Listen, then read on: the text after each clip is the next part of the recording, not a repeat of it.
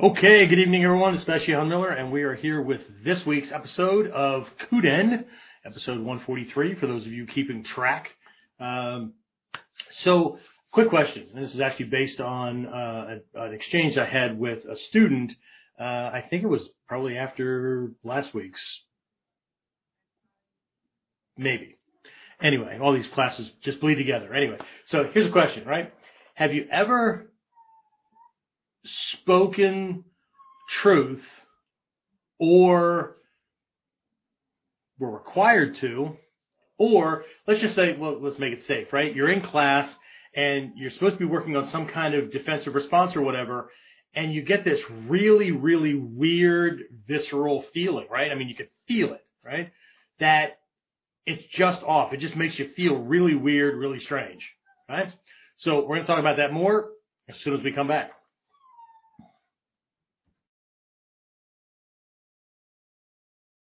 So, the big question is this How are self defense and success minded people like us, concerned citizens worried about protecting ourselves, our loved ones, and the things we care about from the monsters we know exist in the world? How do we train in a way that gives us the skills, knowledge, and understanding we need without becoming paranoid fighters or killers ourselves, and yet still allows us to be the hero protector the world needs us to be? That's the question, and this podcast will give you the answers. My name is Jeffrey Miller, and welcome to Kuden Radio Real training for real people in a real world. Real training for real people in a real world. Anyway, uh, I promised myself that I would do this because I'm getting more and more contacts. I just had another uh, contact from somebody who's uh, going to be testing for fifth dan, something like that, uh, really, really soon uh, from Miami, and uh, just bumped into one of our whiteboard Wednesdays this past week on the uh, Metsubushi, and um, wanting more information. So I should probably make sure that this stuff ends up on it. If not for you guys, most of you already know how to find us because you're loyal listeners and or followers. And, uh, but it's for the folks that kind of bump into us and aren't sure, right? So, um, how, how, how should we do it as a commercial? Uh, this podcast brought to you by OnlineNinjaAcademy.com. anyway, right? So, um, uh, we're going to be talking about some, some, uh, some mind stuff and processing and some really deep, deep, deep, deep level stuff that is going to have to be faced if we're going to overcome a good bit of the limitations that actually hold us back from moving forward, right? Um, everybody thinks it's just a matter of like, uh, you know, well, I have to just have to learn the skills, right? If I just learn the rolling and the kamae and the and the kata and all that, yeah. But what about the things that distract you from practicing? What about the things that keep you from going to class? What about the things that keep you wanting to train in ninjutsu, but you can't quite pick up the pick up the phone or send out an email to an instructor or whatever, right? Those kind of things. Because every time you go to do it, you get this really weird freaking feeling that just comes over you, and that may translate to thoughts, and it might not right? But either way, it knocks you off track. Okay. So, uh, we've got this one, well, we've got a couple of programs, right? We've got one called the, uh, uh, first seven steps on the path of Buddha for those of you that are interested in Mikyo and, and those kind of things. This is kind of a, a prerequisite course, right? Because if you just jump into Mikyo, it's just going to look all woo woo and, and that kind of stuff, right? And we don't want that to happen because it's, it's not, that, that's not the point of it, right? It's not a faith based or, or whatever, um, philosophy, religion, whatever, right? It's psychology. Um, but there's also this other one that we have called Ninja Mind, right? Uh, it actually started out as a 10 week, James, 10 week program, something like that, right? So a 10 week program and, uh, it takes you through these, these fundamental kind of, uh, things, right? That, um, helps you to understand, uh, or to at least look at areas that you might have otherwise not, right? So anyway, um, let me tell you this little story. I was having a conversation with one of my guys, uh, Lee, uh, last week, and I think I, I, I think I posted something, right? It was a, it was a, a meme or some kind of post on Facebook that, um, kind of like a little challenge. It didn't go very far, right? As is typical of most people on social media, right? it's just really, really freaking easy to just click the like button, right? If you hold it long enough, they might give it the extra second or three to find the right little emoji that's the surprise guy or the angry guy or the laughing guy or whatever. But it's just easier to do that than to type out an answer, right? To, to actually give things some thought before you go back to mindlessly scrolling, right? And that mindlessly scrolling, right? There could be something behind that because the whole time we're doing it, what are we not doing? We're not working on our goals. We're not training. We're not, um, whatever. We're not doing shit we should be doing, right? Next thing you know, there's hours and hours and hours that go by. Um, you know, and if you've ever wanted to know how much time you could free up, right, to do the things you say you don't have the time to do, go into your phone or go into your device and look up the hours you were on it because it tallies them, keeps track of all the hours that you were on and for any given app all week long. Okay.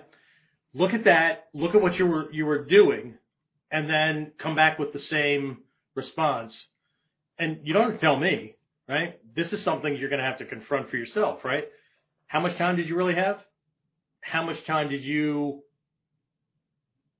where did the energy go? Where did the, where did the activity go? Where did the attention go? Okay. Because that which gets tracked or that which gets attention gets done, right?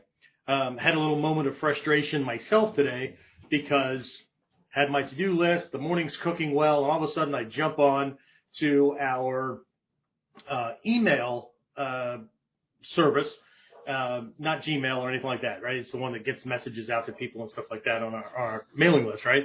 And I wanted to send a follow-up email to something I sent yesterday for this book that I'm giving away for free this week, right? And so um, next thing I know, I'm running into a problem because there's this warning, right? Not warning for us, but uh, it, the service was down. Back end was fine, but the front end where I needed to get work was down because apparently some hacker unleashed a bot that was just inundating the service. So they disconnected all the login stuff so that the whole system wouldn't crash, right? So they were working on that. So there were three projects I couldn't get done that were to move forward, give more value to students, all that kind of stuff, right? So frustration, one, two, three, right? And just these little things that were going on, a uh, little bit of uh, lag and, and whatnot with the technology, with the computer. Uh, we need to seriously upgrade our uh, internet service at the dojo. Just things, right? Cause some major frustration. Uh, but does that mean that I then saw that as freed up time to go back to doing practically nothing? No. I just had to look around the other things that needed to get done and decide what can I do? Right? So just because I couldn't type up the email in the email service, right, I could pull up my word processor and work it out that way. I could move something that I was going to do tomorrow to today, that kind of thing, right? Because the stuff today needs to get done tomorrow. And if I don't do, if I don't fill my time today, if I don't reallocate things, what ends up happening is tomorrow I'll be frustrated because I couldn't get everything done because today's stuff got added to tomorrow. And see, there's only so many times, there's only so many hours in the day, right? So anyway, so I'm having this conversation um, with Lee based on this thing that I posted, right? And it's a clarity thing, right? So the question that I posted that only a couple of people actually, you know, um, engaged with, right? Apparently my wife is not keeping the dog quiet. Anyway, right, so, um, uh, what, uh, knocked me off track. Okay, so, um, what I posted was, Okay, let's play a little game, right? You ready? The question is, what lie do you tell yourself that you really wish were true? Right? And so I started it, right? What I started with was, um, I have overcome all of the uh, mindset limitations from my family line that I inherited growing up listening to adults talk, right? shoot themselves in the foot, all those kind of things, right? So that was mine, right? And a couple of other people posted and whatnot. And then, you know, this other one pops up, right? Um, I don't know. I can't remember exactly uh, which one it was, but uh, you know, I'm trying the best I can, or I'm doing my best, or you know, whatever, right? And um, what followed the comment was that felt, felt really weird to say, right? And I understand, right? Because, and again, I'm going to be speaking in layman's terms, so don't be looking for like a PhD certificate on my wall or anything like that, right? These are things from teachers, uh, my Mikyo teachers, my Ninpo teachers, all that stuff, right? So there's this, there's this little mechanism, right? We'll call it ego for no, for lack of any better terminology so that you don't have to be a psychiatrist, neuroscientist, or anything like that, right? So we understand ego, right? For most people, ego is this thing that everybody points to when we're being self-centered or, uh, you know, we're being pompous or, you know, whatever, right? Egocentric, right? Man, it's all about you, okay? But that section, right? Um, the uh, Manasvijnana is what it's called in, in Sanskrit, right? There's this section that allows us to discern me here from whatever these other things are out there. Okay. It also differentiates a bunch of other things, right? There's, we, we could go really deep into this rabbit hole as to how this causes problems, right? But one of the positive things that this mechanism, right, or related mechanisms do is it prevent it, it protects us from trauma. Okay? So let's say that at some point we were attacked or assaulted, or we had uh, a major a major event, right? Uh, for some folks, right, it could be a heart attack. Uh, for women, it could be all the pain and whatnot uh, from childbirth and those kind of things, right? Well, what science shows us is that within nine months to a year, right, we have forgotten the trauma. Not forgot the memory, like I went through it, right? But we forget the trauma. We're not affected by it as much because if we had the same, if we didn't have the protective mechanism, what would happen is our uh, adrenals would kick in again, right? And so uh, this is this is a problem with folks that like to keep reliving and keep bringing up trauma, and they keep holding that out as a crutch, right? This is why I can't, and they keep telling the stories and they keep reliving it and that kind of thing, right? Um, it just keeps the adrenals kicking in in this fight, flight, or um, uh, freeze mechanism, right?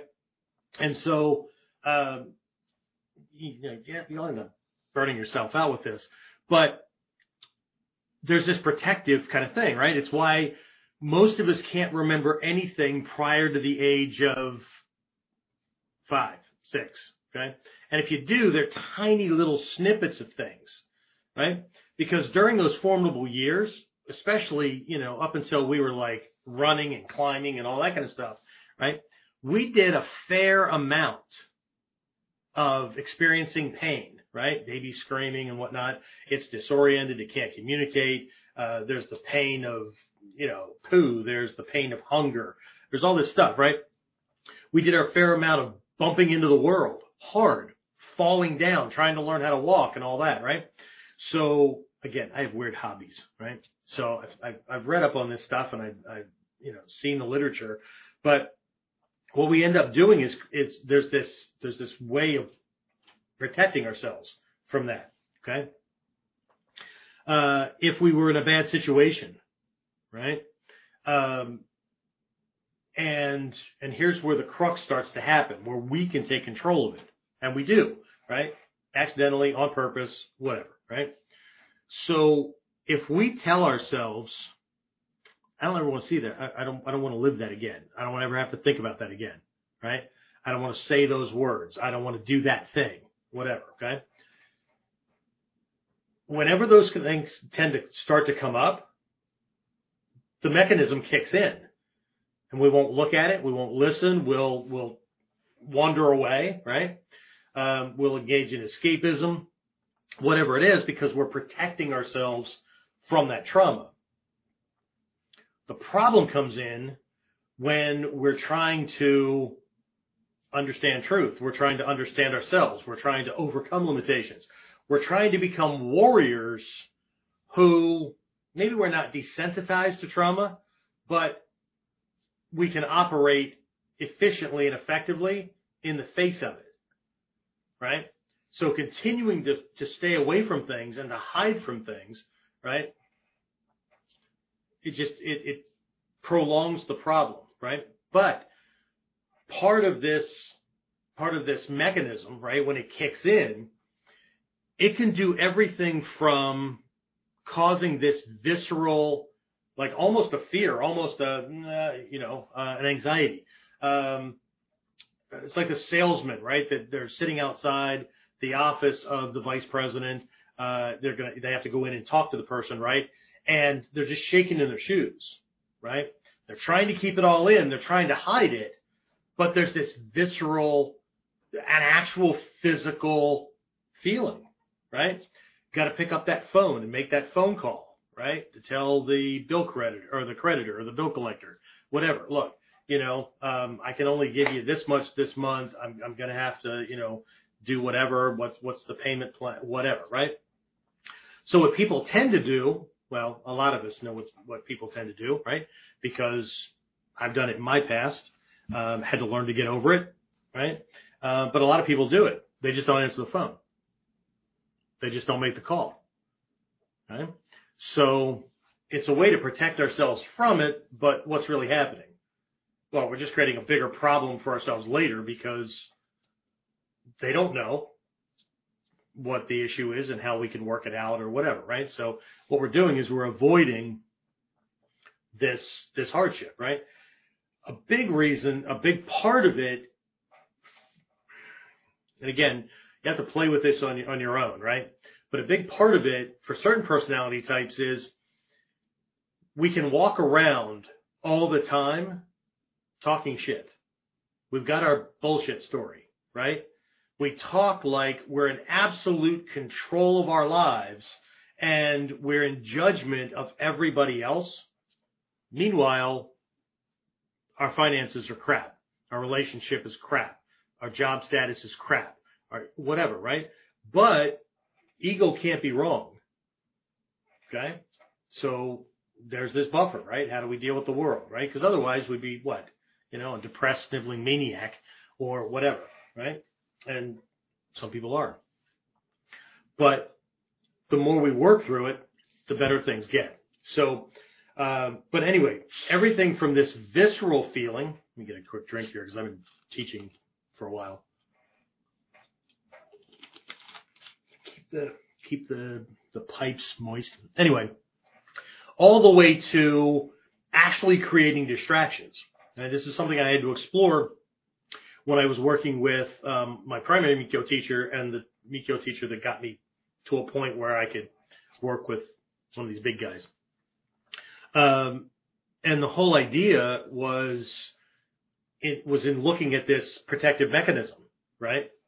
Um, where we tell ourselves we need to do certain things, right? We've got a to-do list. We've got whatever uh, needs to be done, right? And then we find that, oh crap, I've been playing this game or I've been texting or I've been scrolling or whatever, right? And shit, it's been a half an hour. It's been three hours. It's been whatever, right? What caused that? Right? What, co- I mean, you know, there's, there, it still happens to me, right? I'll get up to a certain point, getting ready to do something, and then I'll have this thought, shit, haven't checked email in a while. I need to check email, see if, see if a message came in, right? which is why on my time management thing, I put a thing in place so that I check email at these points, right? So they're already scheduled out, right? If something comes in, well, if it's urgent, they should probably pick up the friggin' phone.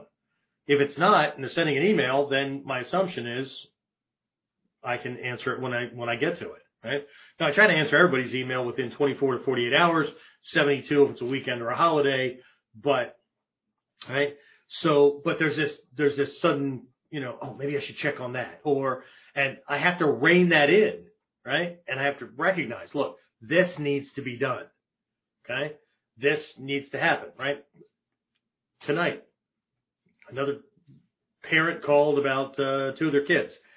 Uh, there were some other calls that I had to make that, um, you know, here it is. I just finished with classes. It's six o'clock. Uh, actually, by the time I get everybody out, it was what six thirty, right? Need to get home to my home office, get all this, get this whole setup uh, put in place, and think about how I'm going to cover the topic, right? And but these calls aren't going to make themselves. And tomorrow is a Tuesday. My Tuesdays are always really, really busy. So calls had to be made. Does that mean I'm going to be pushing against the time as to when I get in place and get everything set up and I'm going to, I might be signing in just under the wire? Yeah, might be. Right? Because uh, I'm not in a position at the moment where I have anything more than some volunteer staff. And I don't have anyone to do, to replace that part of me that does those things. So it needs to be done. Right? Otherwise, I, if I wait too long, right, that parent will either call another school, and in all honesty, I'd rather have them, you know, put their kids in our program, not because I think our program is better, I do, but it's not about that. It's about I have to make the phone call to see if this is even a fit, right, between us, because otherwise they're going to call somebody else who may use car salesmen pitch them into into getting in the program, um, or life is going to get in the way, and it could be weeks, months, or years before they remember. Oh crap! I was going to do that, and I should get involved, right? So I don't want to let too much time go, right? Because I I don't know anything about this person. Now, luckily, they had bumped into us last year during a fair and got this little thing that we had. We were running a special on a six week program and whatever, right? So they still had that. Great. Okay. But if it was just a cold call on a whim, or they had calls into three other schools, right? The longer I wait, just like returning emails to people that contact us uh, about programs and stuff, right? So, um, got to do what I got to do, right? So, um, anyway, so um, we'll talk more about this this protective kind of thing that goes on. But what I really want to do before we do that is take a look at this process, right? And again, this is a this is an ancient Asian way of looking at the mental process of how things come in and what happens before the system creates action. Okay. Um, and again, it's, it's, it's not, we're not going to be using neurological terms. We're not going to be using, uh, psychobabble and all that kind of stuff, right? Going to take a look at something from our Mikyo side of things and take a look at how this works. And it happens with absolutely everything that we encounter. But I want to look at it from the perspective of the limitations, right? And then we'll come back to this visceral response, good and bad, right? Because in the context that I was talking to, the, to Lee about this, it was for positive forward movement, right? But for most of us, we don't recognize it until we're faced with having to do something we don't like, right? Or we don't want to look at, we don't want to hear, we don't, whatever, right? So, anyway, so um, let's do this. Uh, James, any any questions or comments or anything like that? Uh, who do we have on? I, I, saw that the numbers went all the way up to 11, but um, I'm I'm assuming that most of the people didn't see a dancing monkey doing uh, martial arts. So um, anyway, so what do we got? Questions, comments? Uh, Lee said, when you start with an example, it helps me because sometimes my mind gets too flooded with ideas, so thank you. What idea? Oh, no. it's okay. Fair enough. All right. So, uh, mine too. Mine too. I, my problem, uh, that I've had to work with for a long time is I really do believe now I've learned to function well left brain and right brain. But I actually started out being a right brain person stuck in a left brain world. And what that means is that when I process things, right? So if you think of left brain, right brain, right? Left brain processing, and a lot of you probably already know this, but left brain processing, right? You can only hold like seven or eight bits of information in your head at one time. Okay. So what ends up happening is if something new comes in, that bumps things, right? So whatever's top of mind gets most of the stuff, right? But you got all the stuff, and that's at best, right? A lot of people can't even do that many, right? But what ends up happening is it just like knocks the last one off, right? It goes into kind of a storage thing, or you just flat out forget it if it wasn't significant significant enough, right?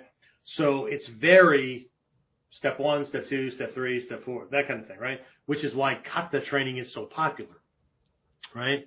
Um, but on the other side, right, the abstract side, it's very much more like a spider web or like a woven net or whatever. So there's depth, there's breadth, there's interconnections and things like that, right?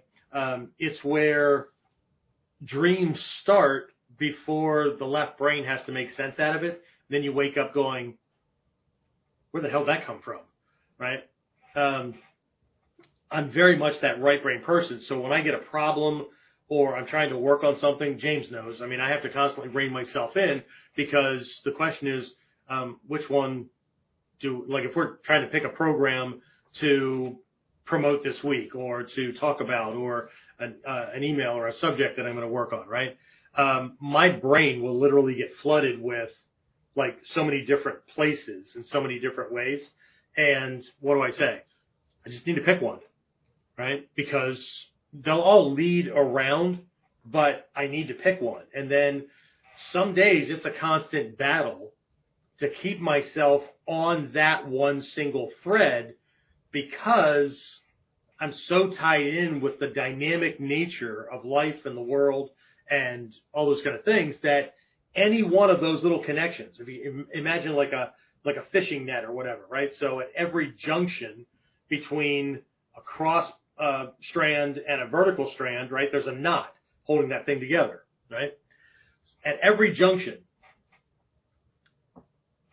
what do you have, right? If I'm coming in this way and I hit a junction, coming in and I've got what?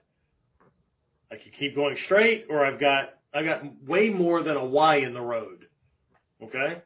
And so every one of those, because they're connected to other things, that ultimately 80 to 90% of all these things are all related to any given thing.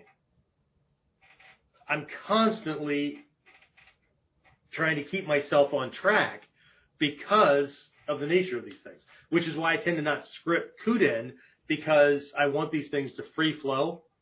So, you know, then you can ask questions for clarity or whatever because I'm just, I'm putting this stuff out there because if I just did kind of a left brain Western academic lesson plan, right, it would, it would feel stale and it would also not allow you to see or experience the connections, right? And the way things can kind of play off of each other, right? It's just like life. It's just like our taijutsu, right? It's just like combat. Okay. Um, I just picked the theme for spring camp, um, shameless plug, which is scheduled for May 5th, 6th, and 7th.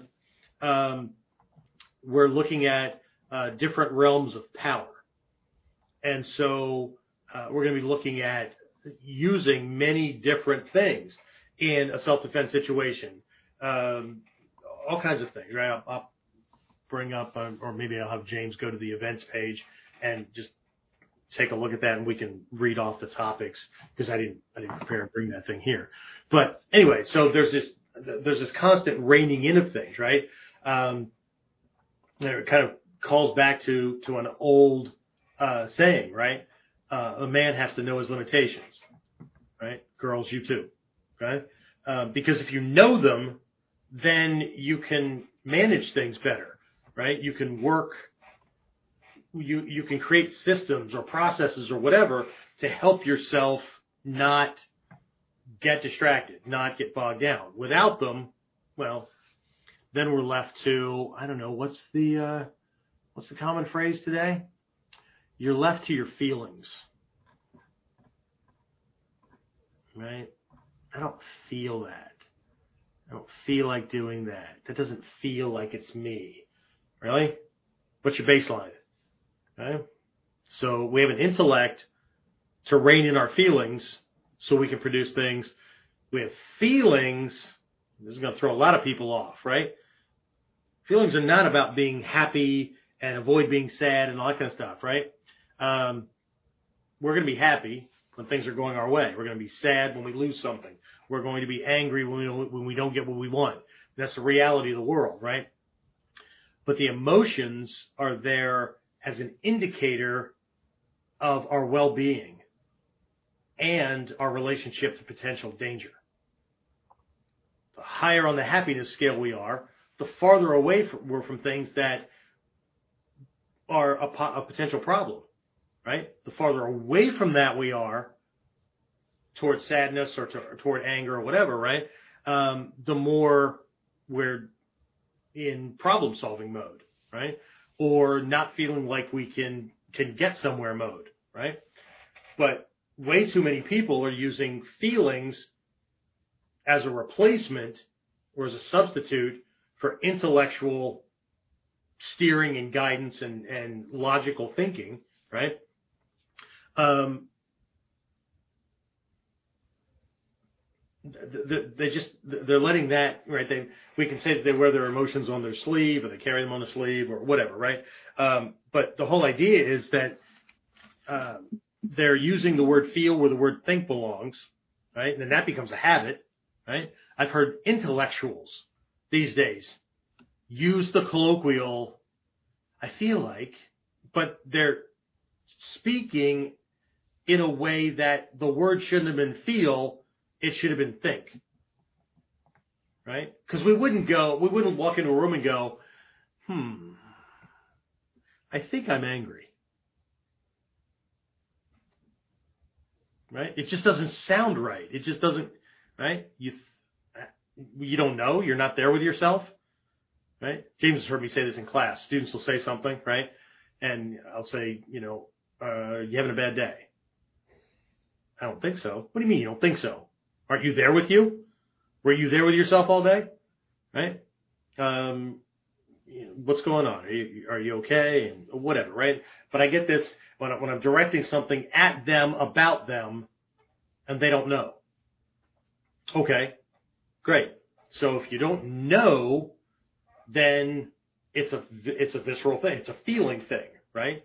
So, and if, but there is this state of of just being here now in the moment, and there's no feeling attached to that. I don't know if you can relate to this or not, but you know, somebody will look over and your your face is kind of blank, right? And they'll go, "Are you okay? Are you upset? Right? I will be in a moment if you keep freaking drilling at it, right? I'm just here. I'm just I'm just in the moment. I'm not happy, but I'm not sad. I'm not angry. I'm not just here. Okay? That's the face of just I'm just here. Why do I have to feel something all the time? Why do I have to be thinking about something all the time? That's the first part of like Zen type meditation, shamatha meditation right? Stopping the crap. We've been taught from a very, very early age that we have to be, we have to be something all the time. Right? What are you being? Being would be great.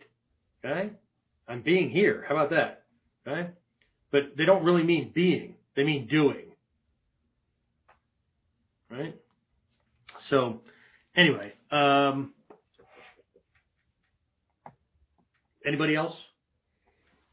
Nothing else other than just the highs. Good evenings. Hays and the highs and the hoes and the whatever. I'm, I'm betting that Jimmy's on. Is Jimmy on? Jimmy's on. Phil, Lee, Carl, Julie. Phil. Phil. Phil's our newest online uh, distance training student. So uh, I think Phil's jumped in with both feet. That's awesome. And if not, Bring the other foot along. Let's go. Who else? Lee's on, Phil's on, Jimmy's on. Carl. Car- Carl. Carl, my stealthy ninja from down under. All right, awesome. Okay, so again, I'm not coming at this in a clinical way, but uh, in our Mikyo, right? Actually, in the in the exoteric stuff that that is the foundation for all this, there is a grouping, right? Actually, the word skandha means grouping or heap or like a pile, like a collection kind of thing. Um, and it was a very, very early way of defining a human being, right? Now, you will not find the word soul on there or any kind of translation for it, right? Uh, Atman, right? Uh, you won't find that, but it has nothing to do with the denial that one exists. What it's pointing to are things that we can recognize, work with, and use, right? So in today's world, we would say we can scientifically prove that these things exist, okay? I'm not having a debate about these other things, uh, and I'm not having a discussion about it either. And it's not because I'm opposed to it or anything. It's just that we don't. What I'm going to be covering, excuse me, is actually a psychological process, right? In how we uh, uh, recognize, process, and react to and engage with the world. Okay. And the, the more we go forward and the older we get, right? You can use the microcosm of your martial arts training. Um, or you can use the macrocosm of fill in the blank with your name, right? Me, right? And the more you go and the more you do these things, right? Um, if you understand this framework, you'll understand how we build habits and how we build habits to a to a um, to a degree that it becomes harder and harder to um, to undo them. Okay. Um, I think I covered this in Ninja Mind, but I definitely cover this in the first seven steps on the path of a Buddha. A Buddha, the word Buddha just means a, one who's awake, right? Um, not woke, one who's awake, right? So, um, I go, I go into it much more deeply in that, in, in at least that program. I think it's a Ninja Mind, but I, I, I, I can't I can't attest to it. Right. If you go to onlineninjaacademy.com and click on the, the, the programs, um, it'll take you to an information page and it'll tell you what, what's in it. Anyway, um, so, uh, th- these, th- this, this block of, of teachings is called the five skandhas. Skandha is spelled S-K-A-N-D-H-A. Skandha, right? Which means, again, um, like if you were sweeping things uh, together, or if you're recycling, right, one bin would have aluminum cans, one bin would have plastic bottles, one. So it's a collections of, right, like things. Okay. So, uh, and you can actually play this out on the, uh, the Kongokai mandala, right, the way things go around. So it's actually like a double feedback loop. Okay. So if you had that, if you had that, um, that uh, worksheet for my guys that that train all the time. Do I have anything here that I can write on? Should probably keep blank paper near me. You know what? No, not that. Anyway, if you make if you make a take a piece of paper and just make five circles, put a circle in the middle, and then put one at each of the cardinal directions, right? North, south, east, and west. Okay. Um, you, you could follow along with this if you were taking notes. Uh, if you don't want to do that, that's fine. Just commit it to memory and then forget later. Um, so um, the skandhas are form, feeling, perception, also known as judgment, but I don't like using that word because people think that I'm picking one thing over another, right, wrong, that kind of thing, right? So form, feeling, judgment or perception, uh, conceptualization, and consciousness. Okay. Um, so if you had things oriented, right? It really doesn't matter if you if you know which way things are or whatever, right? Um, for my guys that are in Mikyo, um, if you know the layout of the mandala, right, where uh, north is to the to the right as you're looking at it, right? That's the wind realm, okay, and then water is um, yeah, it's north, right? Water is the bottom one.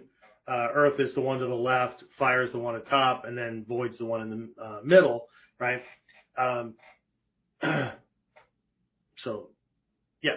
So, uh, the one to the right, wind, is on the north, right? And again, you don't need all this stuff just to know what I'm talking about, right?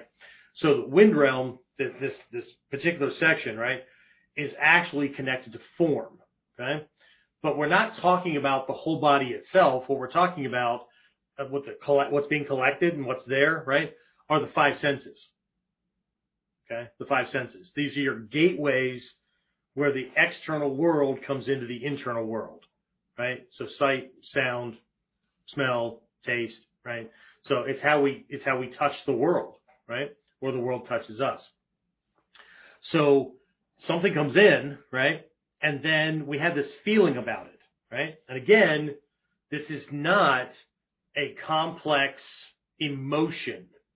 When I say feeling, I don't mean emotion, right? This is a base level kind of thing that's actually way down low in the in the in the uh, brain at the brain stem where the survival mechanisms are, right? So when I'm talking about feeling, I'm talking about a positive, negative, neutral kind of thing, okay? So we're either attracted to something, we're repelled by it, or kind of neutral about it, right? We don't, not having one feeling or the other, okay? So, and again, when I say attraction, right, um, it, doesn't mean that we necessarily want to go toward it or grab it or whatever. We might want to stand and stare at it longer, right? Um, it might make just, it makes us feel pleasant, right? And it can lead to wanting more of it, that kind of thing, right? The negative could be everything from it causes revulsion, it causes, you know, throw up, it causes uh, aversion, it causes uh, whatever, right? But some things just make you feel like you want to stay away from it. Other things attract you to it. Okay. On the enlightenment path, we need to flip those too, right? So you, you do everything from, and again, most people, there's, it's just too much work, right? Which is why people tend to settle for somebody else telling them what the answers are or just settling for belief as opposed to actually doing the work to find out why. Why am I attracted to that? Why am I averse to that? Why does that not cause whatever, right? I mean, it's, it's know thyself, right? So, but anyway, right? So the feeling is an attraction, aversion, or whatever, right? So let's think about a self-defense kind of thing. On the form side, right? Eyes, whatever, right? This guy could be screaming at me, right? So my ears are picking up that kind of thing, right? um, there could be this this intention that I'm picking up. So that's tactile and visceral, right? Um, I could be seeing, right? Guys, jaw's starting to jut, temples are starting to move, he's dropping his eyes, right? Hands are coming up, shoulders are that kind of thing, right? Okay. Now that's going to cause what? For some people, it causes this visceral kind of thing where I want to create space, right? For other people, it causes this feeling of needing to move in.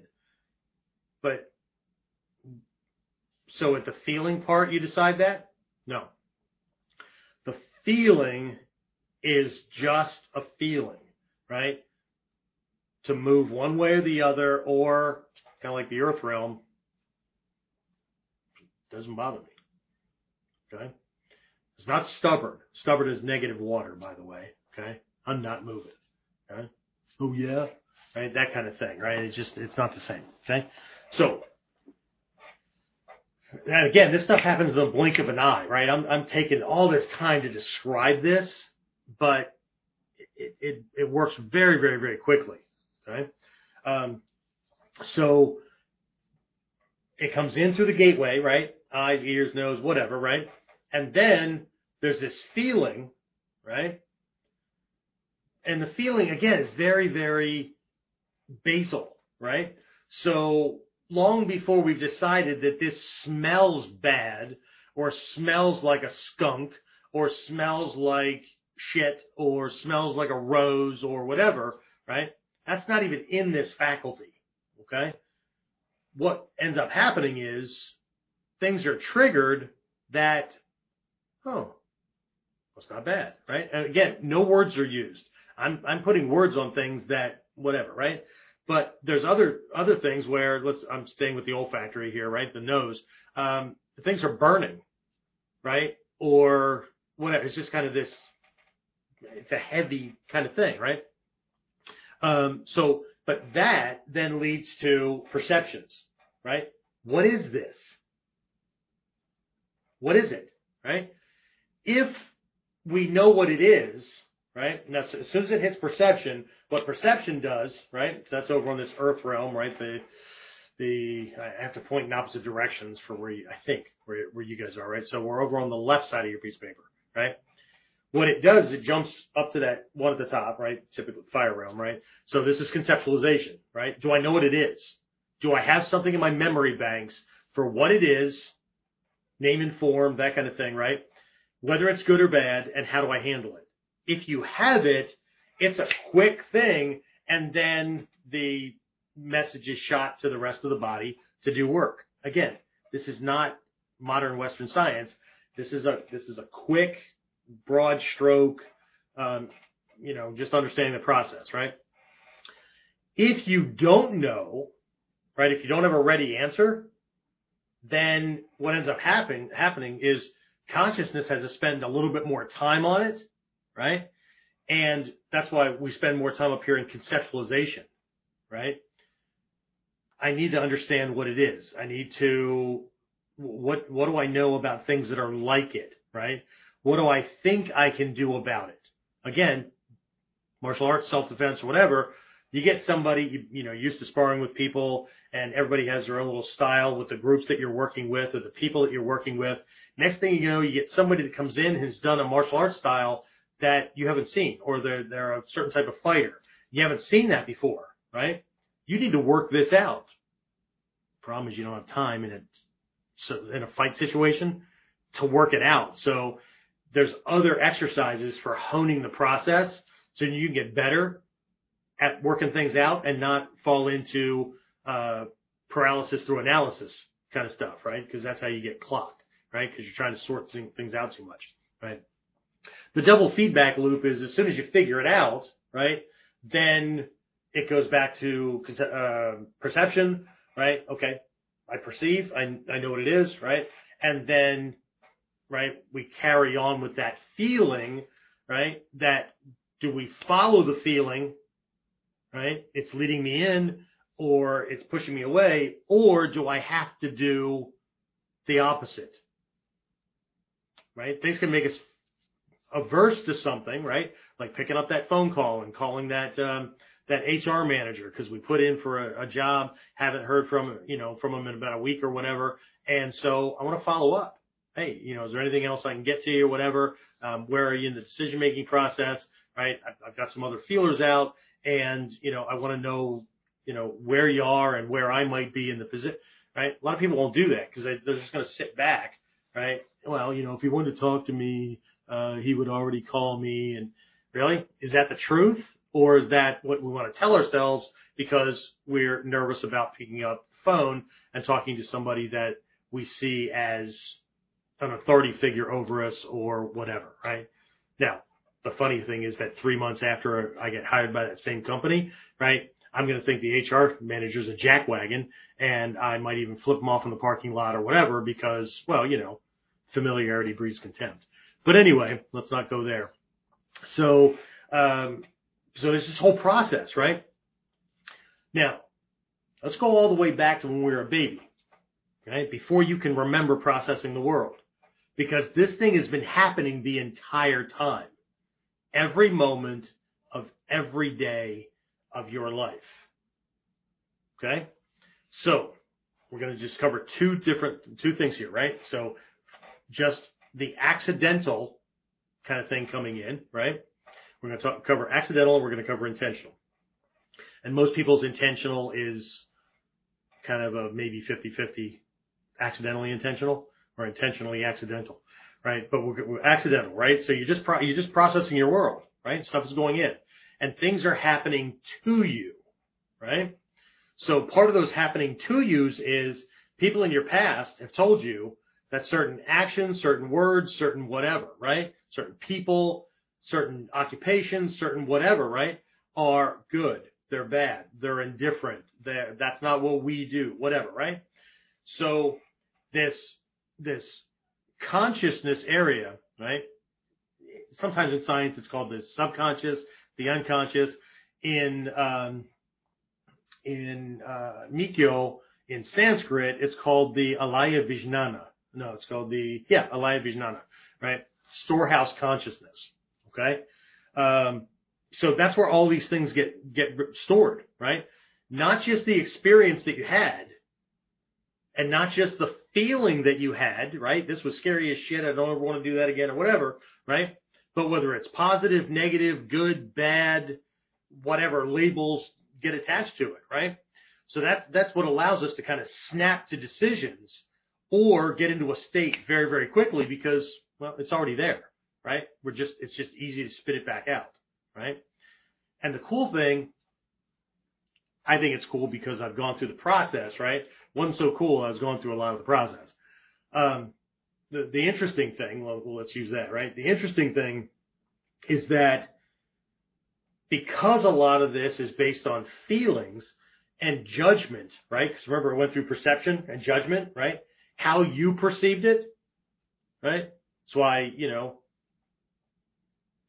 parent telling you no at a certain point, right, might make you resent a parent and then decide, what if every time your parent told you no, you decided that when you grew up and became an adult, you were going to let your kids do whatever they wanted. And every time that happened and you had that thought, here's part of the accidental. It gets stored as one more of the same option. Right? So, am I really? Okay. Now, just that one example. How many parents are making decisions based on an adult understanding of the world and what their child will need and how far these things can go as opposed to making decisions for their child based on the feelings of a five year old or a six year old or a 10 year old when they were five or six or 10. And that's the one doing the driving. Now, that's just one thing. What about all these other things, right? Same thing, right? Um, you know, you learn a kata, right? You have this, mm, right? You're attracted to it, you know, uh, if we were using words, right? Oh, that's cool, or eh, whatever, right? Where you might start off with it being cool, and then you try to do it, and then the more you get frustrated by it, then you know your opinion changes, right? That one sucks. I don't like that one, right? But you've gone through this whole thing, right? And you keep loading things up, right? You get these options in, but remember, everything is in there. The way you walk, the way you carry yourself, the way you're, you know, you hold your posture. So it's not just intellectual what you learned, right? in 1776. The, not that it, it's not all that stuff, right? It's everything. Tripping, falling, how your clothes fit, and what you know what feels good, doesn't feel good, and a lot of it's just habit, right? It's not about feeling good or bad. This feels the same that I've gotten used to. This feels different, and it keeps my brain on the thing. So I'm just going to change the shirt because it's distracting me. Give it a couple hours. Give it a couple of minutes, right? Bokeh's regional, filter it right the hell out, right? So eventually, different color scheme, different whatever, right? So, but anyway, right? So you are introduced to, you see the kata, right? You have this feeling, right? Um, that's actually, it's, it's, it's getting passed on, right? So the, the feeling about the feeling feels like it happened instantaneously, but really it's already passed up and then come back, right? Because your storehouse consciousness also stores your fears, your hopes, your desires, a picture of you as you've decided you are. Okay? So, if something looks scary, if something looks mm, suspicious, it would cause hesitation, right? Like, ooh, rolling, mm, right? That kind of thing, right? Um, it's already going to come back, right? So it's, it's already been triggered, okay? So part of the process is, is overcoming, not really overcoming because you can't get rid of all those options you've loaded up with. Every time you make the same decision about the same type of situation and you do the things the same way, it's just one more time that it gets in that storehouse consciousness, right? So it becomes a harder and harder habit to break. Which reminds me, uh, one of the things that popped up during that little meme that I put on Facebook about the the lie and that you tell yourself and that you wish was true. Um, somebody had posted something and then they said, "I just need more willpower." So next week's episode, I'm going to cover the myth or the problem with willpower. Okay. And I'm already hinting at it right now. Okay. You cannot will yourself hard enough for long enough to get over all these things you put in. The process is I have to make different decisions or I have to face the music, so to speak. I have to do the hard stuff. I have to do the things that feel like they're not me until consciously, when I'm trying to make a decision about something, I can choose between one or the other. Because until that happens, I will always do what's in there and it'll come out. And then what ends up happening is, you've ever heard the, the term 2020 hindsight? Right? Now we've had time to think about it and go, shit. Mm, I, I should have, would have, could have said, done, thought, whatever, this other thing. Okay. But it's, it's way down the line, right? But in the moment, especially with moments that are high in pressure, high in stress, right? The adrenals are kicking in. You're in a different state. Whatever's in there the most is going to be the thing that's grabbed the quickest because it's just there. Like if you had, you know, three dozen of eggs up front in your refrigerator and the milk is farther back and you need to reach in and grab something, chances are you're getting an egg, right? So um, there, there's this whole process, right, of handling this this this issue, right? So of course, things that we're not already good at are going to feel. Remember feelings? They're going to feel weird. They're going to feel uncomfortable because that's not what we've wired ourselves to do naturally, habitually, right? And those words are equal in my own mind, right? When people say, well, that's not natural for me, what they really mean is that's not habitual. Okay. I actually need to think about it and I can't get my head wrapped around how it relates because I don't do it often enough to not have to think about it anymore. So let's go back to martial arts. Form, right? I see a technique or the teacher comes over and moves my body or I'm hearing, right, um, the instructions about how to do it, right? I have a certain feeling about that kind of stuff based on past experience. New students have way more feelings about things because they might be unsure or they might be confident, right? They might have come from gymnastics, might, whatever, right? Depending on the skill. Judgment, perception, right? The whole first part of training is in loading up the storehouse consciousness with what? Options. Okay? But have you ever seen somebody really, really, really good at form, really good at kata, and then they spar, and the sparring doesn't look anything like the other stuff? The reason for that is they haven't gotten enough options in there. Okay? So, um, so what ends up happening is they're under pressure, under stress, you're going to do what you've always done.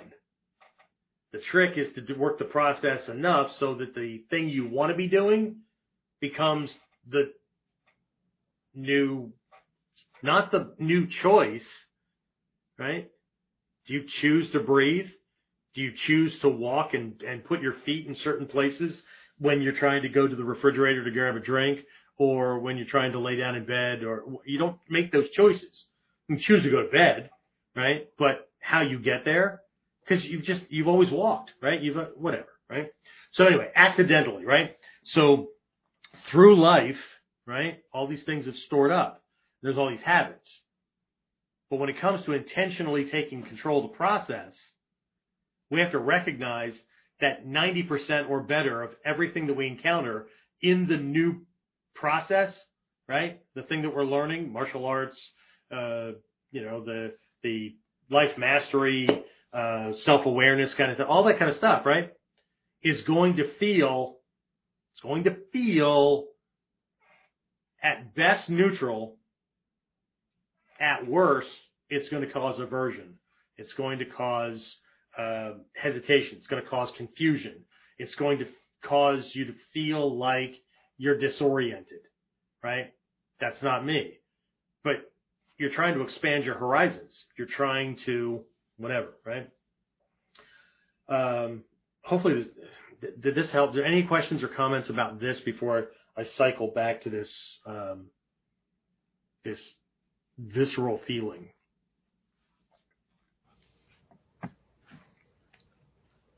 Uh, Lee says, sounds like the reptilian brain stuff that before you can think about it moment.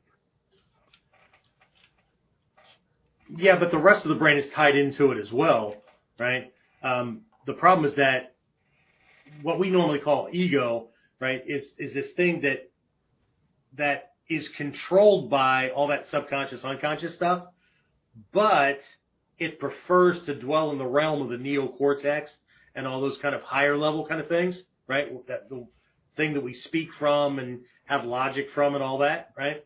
Um, because it's just it's easier, right? It's not messy, right? Uh, Mike Gallagher says, I'd like to be a high level black belt, but I suck. Someone has to make the sandwiches. Well, there's a whole bunch of stuff that needs to be explored there, but only you can do it. So, um, so, well, let's, well, I'm, I'm, not going to directly talk about that, but then Lee said uh, something else too that was related. Um, okay, oh, back, back to Lee's original um, statement off the off the meme that I posted.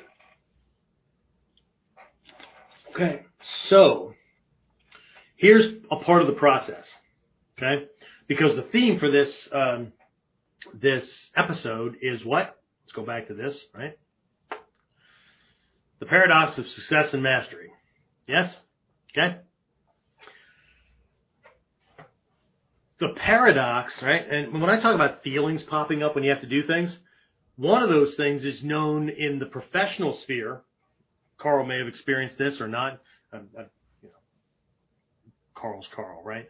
We're all we do our thing, right?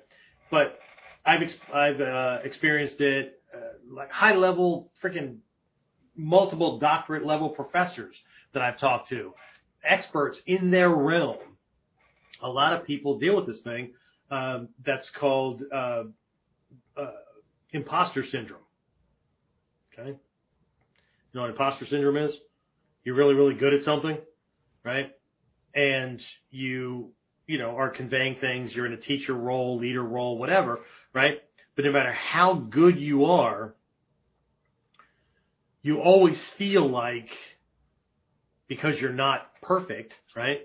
You always feel like at any moment, somebody's going to figure you out and know that you're a liar, a fraud, whatever.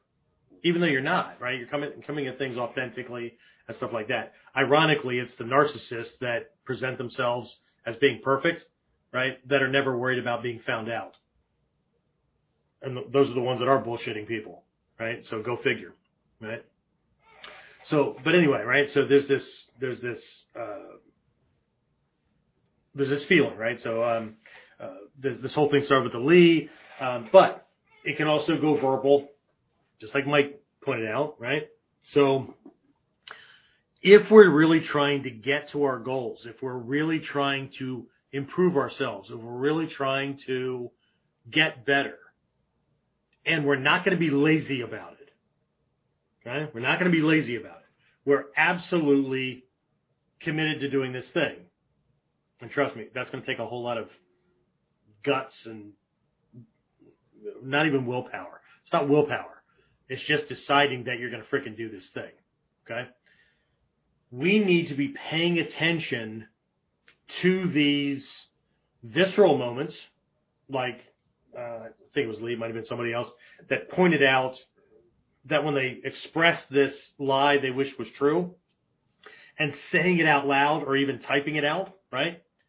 It felt weird. It felt weird, right? For those of you on the audio only stuff, I just made air quotes.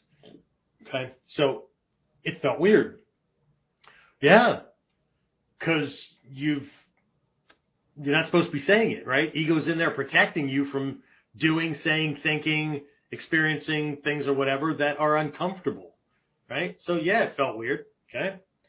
Or we spend more time listening to ourselves. We listen, we turn that judgment faculty where we're always judging somebody else for what they say, do, the choices they make, the actions they make, we turn that lens inward. Okay? And we start paying attention to what we say. Not just what we say, the way we say it. What makes me think that I suck? What makes me think that I'll never get to this thing that I really want to have? Because I truly believe that you can't possibly have a dream that you're not able to accomplish. Okay? It's impossible. Right? Now, is it going to take some work? Yeah. Okay? So as long as we don't believe that life is a drive-up window system, right? Or we're upset because it isn't, right? But that's believing in baby magic. That's no different. Wanting life to be a drive-up window system is no different than believing or wanting to believe that you can make a wish, blow out candles, and the world will, or the universe will just manifest it for you with no work on your part. Okay? It's just, it's, right? Once upon a time. Okay? So, uh, so part of the process, right? So I listen, right? To what I'm saying. Because I want to catch myself right? And sometimes you need a teacher that, or just an impartial helper that will point out you always have a flat, monotone speaking kind of thing. Everything is slow, right? Um, there's, okay.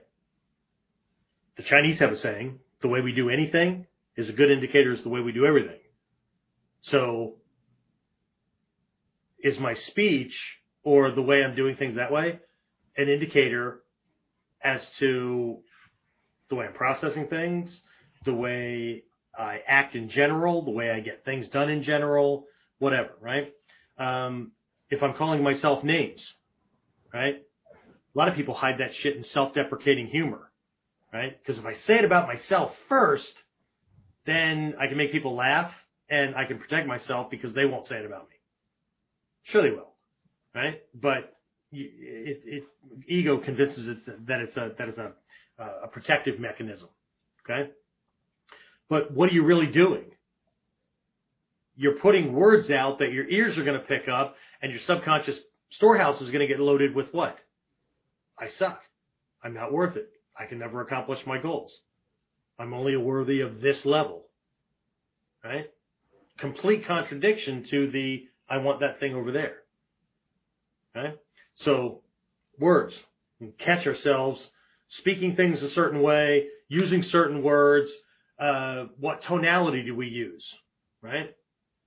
And I know, right? See, now you're being like, that particular, that's a lot of work. Yeah, well, you got a whole lifetime. Start now. Okay?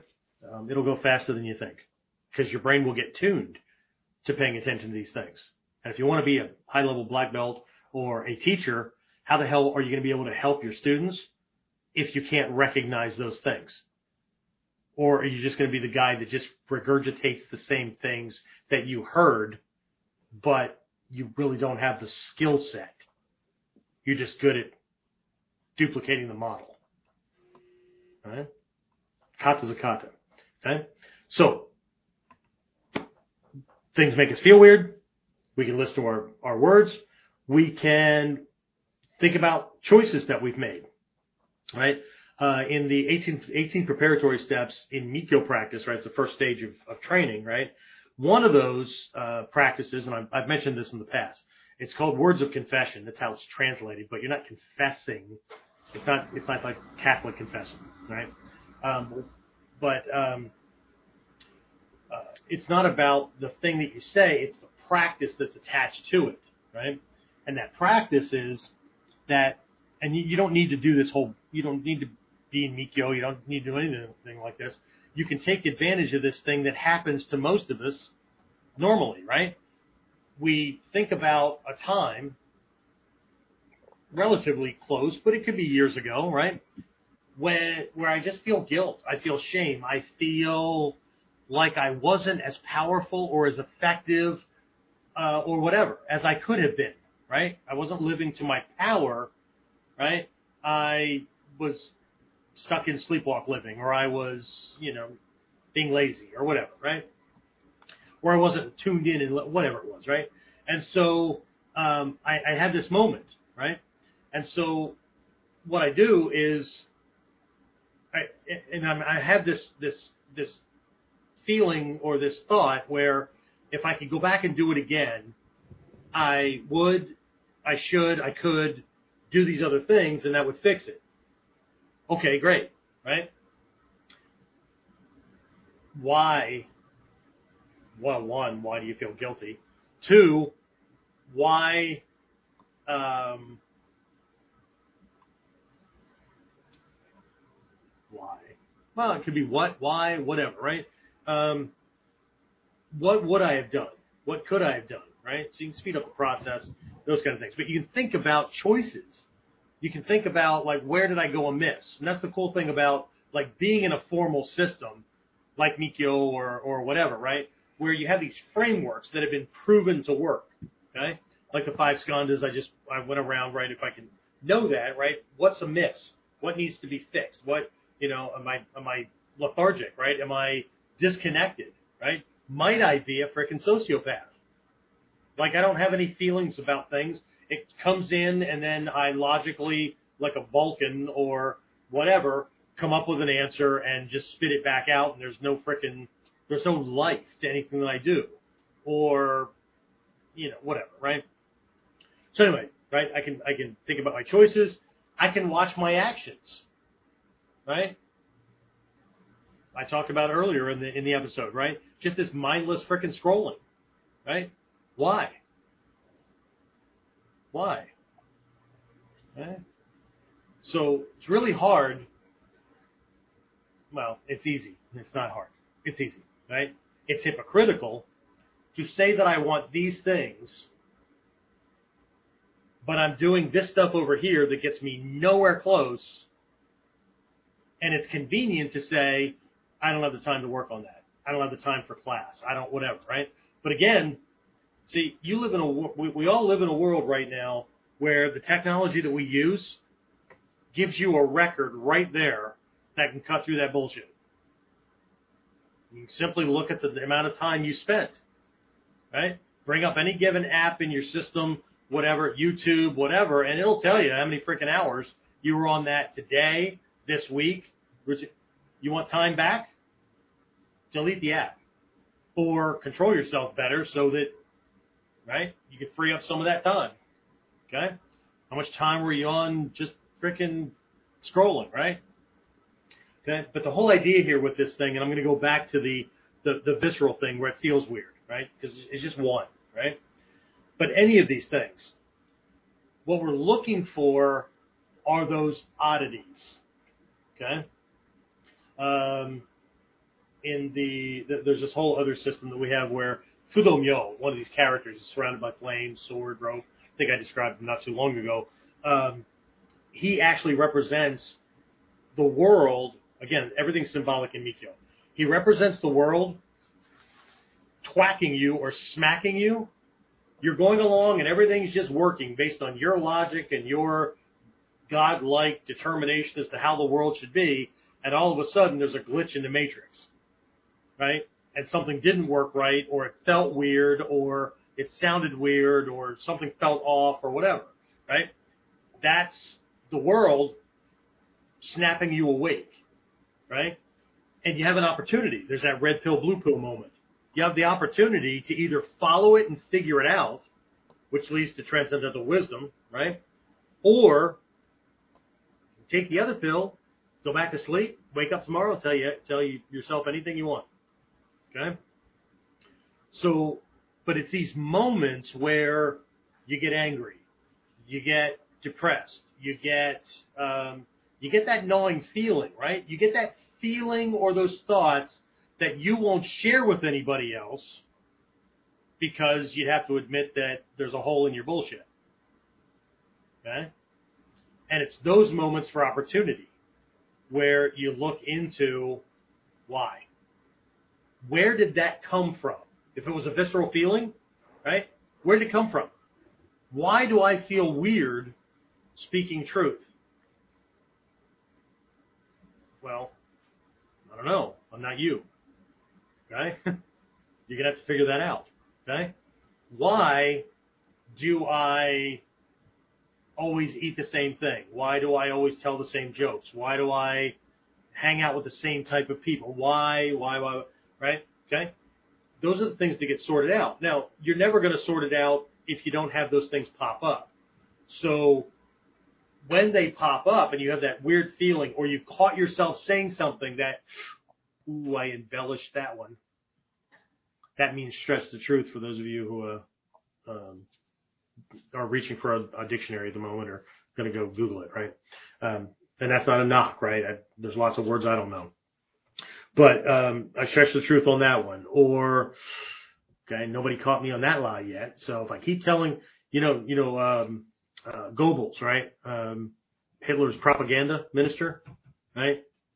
He had a really good story that people like to talk about when it comes to the news or the government pulling the wool over their eyes. But you know what? We do it to ourselves on a regular basis too. Okay? And the, the line is if you tell a lie often enough, it becomes the truth. It doesn't become the truth, people just accept it to be the truth, right? You tell yourself something about you often enough. That little picture I said was back here in your subconscious storehouse about you. It'll change. Because the only thing the subconscious asks is, is this true? And if your answer is yes, or it's implied, it'll change the picture. And eventually, yep, you're dumb. Yep, you're not worth it. Yep, you're only worth this. Yep, you're right. Because ego is there to make sure that you're right. You're on the right course, right? You're making the right choices, right? Ego would never have you do something that's wrong unless you're a criminal. You know it's wrong, right? Socially, but from, you know, your acting perspective, what else can I do, right? This is just, this is me. I need that thing. I ain't hurting nobody. He's insured, whatever. As long as I stay away from guys like Carl, Screw it. Right? So if we tell ourselves a lie long enough, often enough, it becomes truth. But it doesn't really. Because we're going to feel weird when we speak the truth and it runs contrary. Right? So, uh, anyway, so here's this thing for success, right? The paradox of success, right, is it we need to explore the challenges. We need to explore what's getting in the way. And the things that we come up with off the top of our head for what's getting in the way may or may not be true, right? Like, I don't have enough money. Um, well, you don't have enough money because you're not in a job that pays you what you need. Okay. But that's not the employer's fault. Okay. Everybody wants higher rates, but basic economics class that nobody paid attention in, right, would dictate two things. One, if employees are getting paid more, then we pay more for products. We paid more for products. What you were now getting paid, even if you got it, right? Within six months, what would happen? Everybody be getting paid more and all the prices would be up and you'd be right back where you started, but you're making the new amount. How about if we get a different skill set that matches a job that pays the amount that we need to do what we need to do in the world? But then again, that's taking more responsibility, right? But the paradox for success is that we have to do the things that are uncomfortable because by doing things that are uncomfortable, it forces you to learn and or develop the skill sets that you need to move to the next level. Every time you're going to move to another level, again, take the martial arts paradigm, right? What do you have to do to move to each new belt level? Learn a set of skills or abilities or techniques or whatever and become proficient with that so you move to the next level. Now that allows you to operate at that level, but you're going to stay there unless what? You learn a new set of skills and you add those, right? So, right? Here's something that, that most people don't think of. There's, there's the number of people that, that tell me they want to be a martial arts instructor. Okay. That's all great, right? I want to have a school and I want be a martial arts instructor.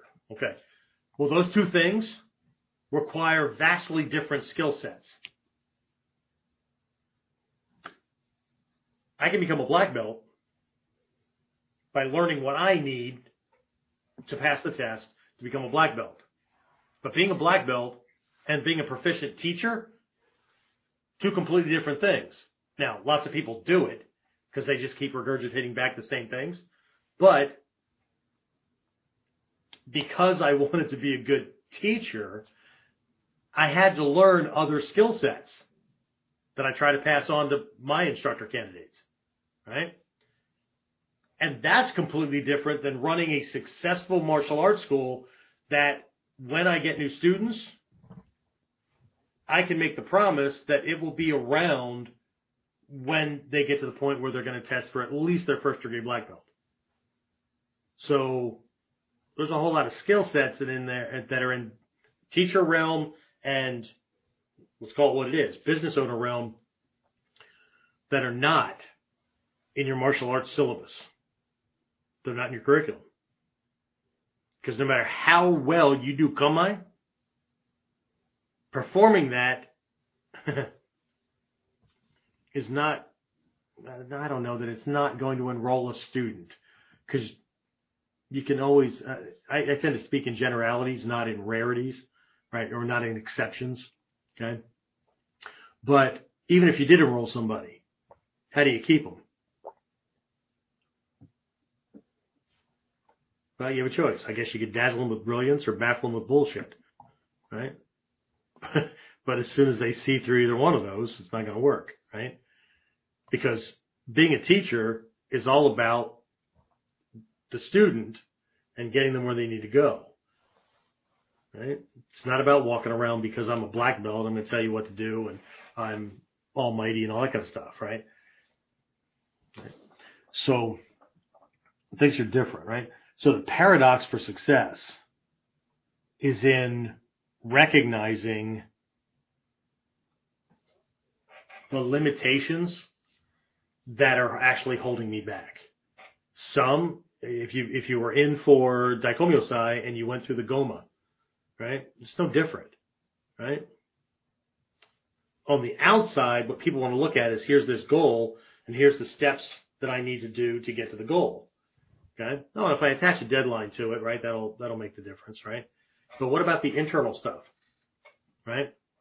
So, or or not just the internal stuff, the the limitations, right? Because limitations come in two forms. There's external limitations that the world will throw at me, and it could be anything from the people that I surround myself with that won't let me, or I allow to suck out my time and, and to distract me and whatever, right? Um, or it could be, well, how long were people shut down for COVID? And they couldn't work on certain things or do certain things or do it the same way, right? Now that begets the internal things, right? People tend tend to look at those. What is it about me or what is it about my habit patterns that creates anchors? Right? The number of people that dropped out of out of uh, our dojo during the COVID shutdown, even though we went to virtual, right? These people didn't even have to get off their ass or leave their home to come to class. Okay? So, what are the things? Because even if I took care of all the external things, right, I'm still left with the things that, okay, and how do these things manifest? All you have to do is start working on those rungs to get to your goal, right? Now, if you shoot yourself in the foot before you even take the first step, well, okay, then you need to start there. But as you start going up those rungs, there's going to be certain rungs, there's going to be certain things you have to do or learn or manifest to get to the final goal. And when it feels weird, or you start talking about how stupid that is, or maybe I don't really need this, I'll just jump to the next thing. Or we start excuse making, or blame game, or whatever, right? Everything changes. Okay? So if we're really looking for success and mastery, we need to understand that we ourselves could be an accomplice to our own ass. Okay, so asking why, asking the tough questions, exploring those areas, because ultimately the truth is is that we are in any given moment the end product of all thoughts, words, deeds, lessons, right? That we saw some stranger do, or we learned in a textbook, or we, you know, parent taught us, whatever, right? And then we reinforce those things. We reinforce the things we liked. We drop the things that we didn't. And here's where we are. So if we keep doing the same things and keep being led by the same influencers, tomorrow and all of our future tomorrows it's going to be the same thing. Right? We need to start finding, instead of finding the money or finding the time or finding all these other things that we think are the obvious reasons, perhaps we need to be finding what I'm doing to not have time why I'm choosing certain things that I know are not valuable, right? And they're not moving me anywhere, right? But, and I'm choosing that over the thing I need to, I know I need to do, right? Why, why am I afraid of certain things? Why do I think I'm shit? Why, why? Okay.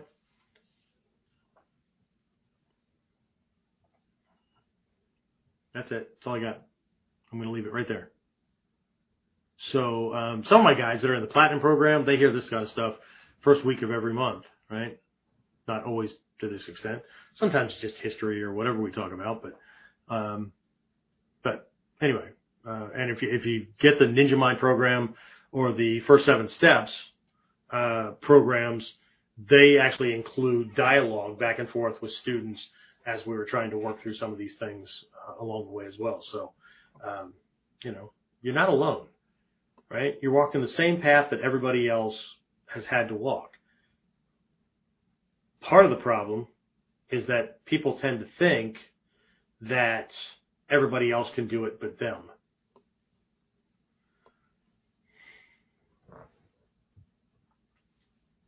Right?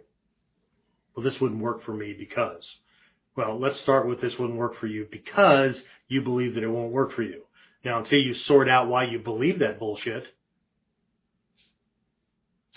it's not going to work for you. And neither will anything else. All right. Questions, comments? James. I was going to put James to sleep there. Hmm. Just lower my voice to a monotone and I will just speak this which is why I really like the like the original um, uh, iteration of Kuden when I had uh, Eric. No, this is not about you, James. This is just um, when we first put things together. Like everybody that had something like this, right? They sounded like a freaking talking head. You know, we're, what we're going to study today is, and I'm like, no. Which is why those earlier, everything below what episode 68 maybe something like that, right? Um, all sounded like a freaking morning drive time um, radio talk show, right? Because they're designed to wake you up, right? You're driving to work or you're driving home, and if you're tuned into those stations, no matter how stupid or silly or whatever uh, the stuff is going on or how mindless it is or whatever, it's it's to energize you, it's to wake you up, right? Because and can you imagine? We're going to talk about the news when the weather is. How many people drive off the road, right? so anyway, oh shit. But anyway, that was that was the cool part about that. Now I just have to laugh at things by myself, right? And hopefully, hopefully you're laughing along, and if not, well, that's all right. I'll laugh. I'll, I'll be here doing my thing. Anyway, what do we got? Questions, comments, complaints? Uh, Carl said neuroscience is finally catching up to what the masters knew eons ago. Mm. Shidoshi Whistler and I just um, were joking about that the other day. Um, and we've been doing it for years, but it's funny. We'll, we'll see something in the paper or whatever that scientists have discovered that. And we'll just look at each other and go, rediscovered, discovered for themselves, because, you know, as long as they're just looking over here and won't look at that dumbass primitive, you know, uh, stuff over there, then yeah, okay, good, you know. But absolutely, I agree. What else?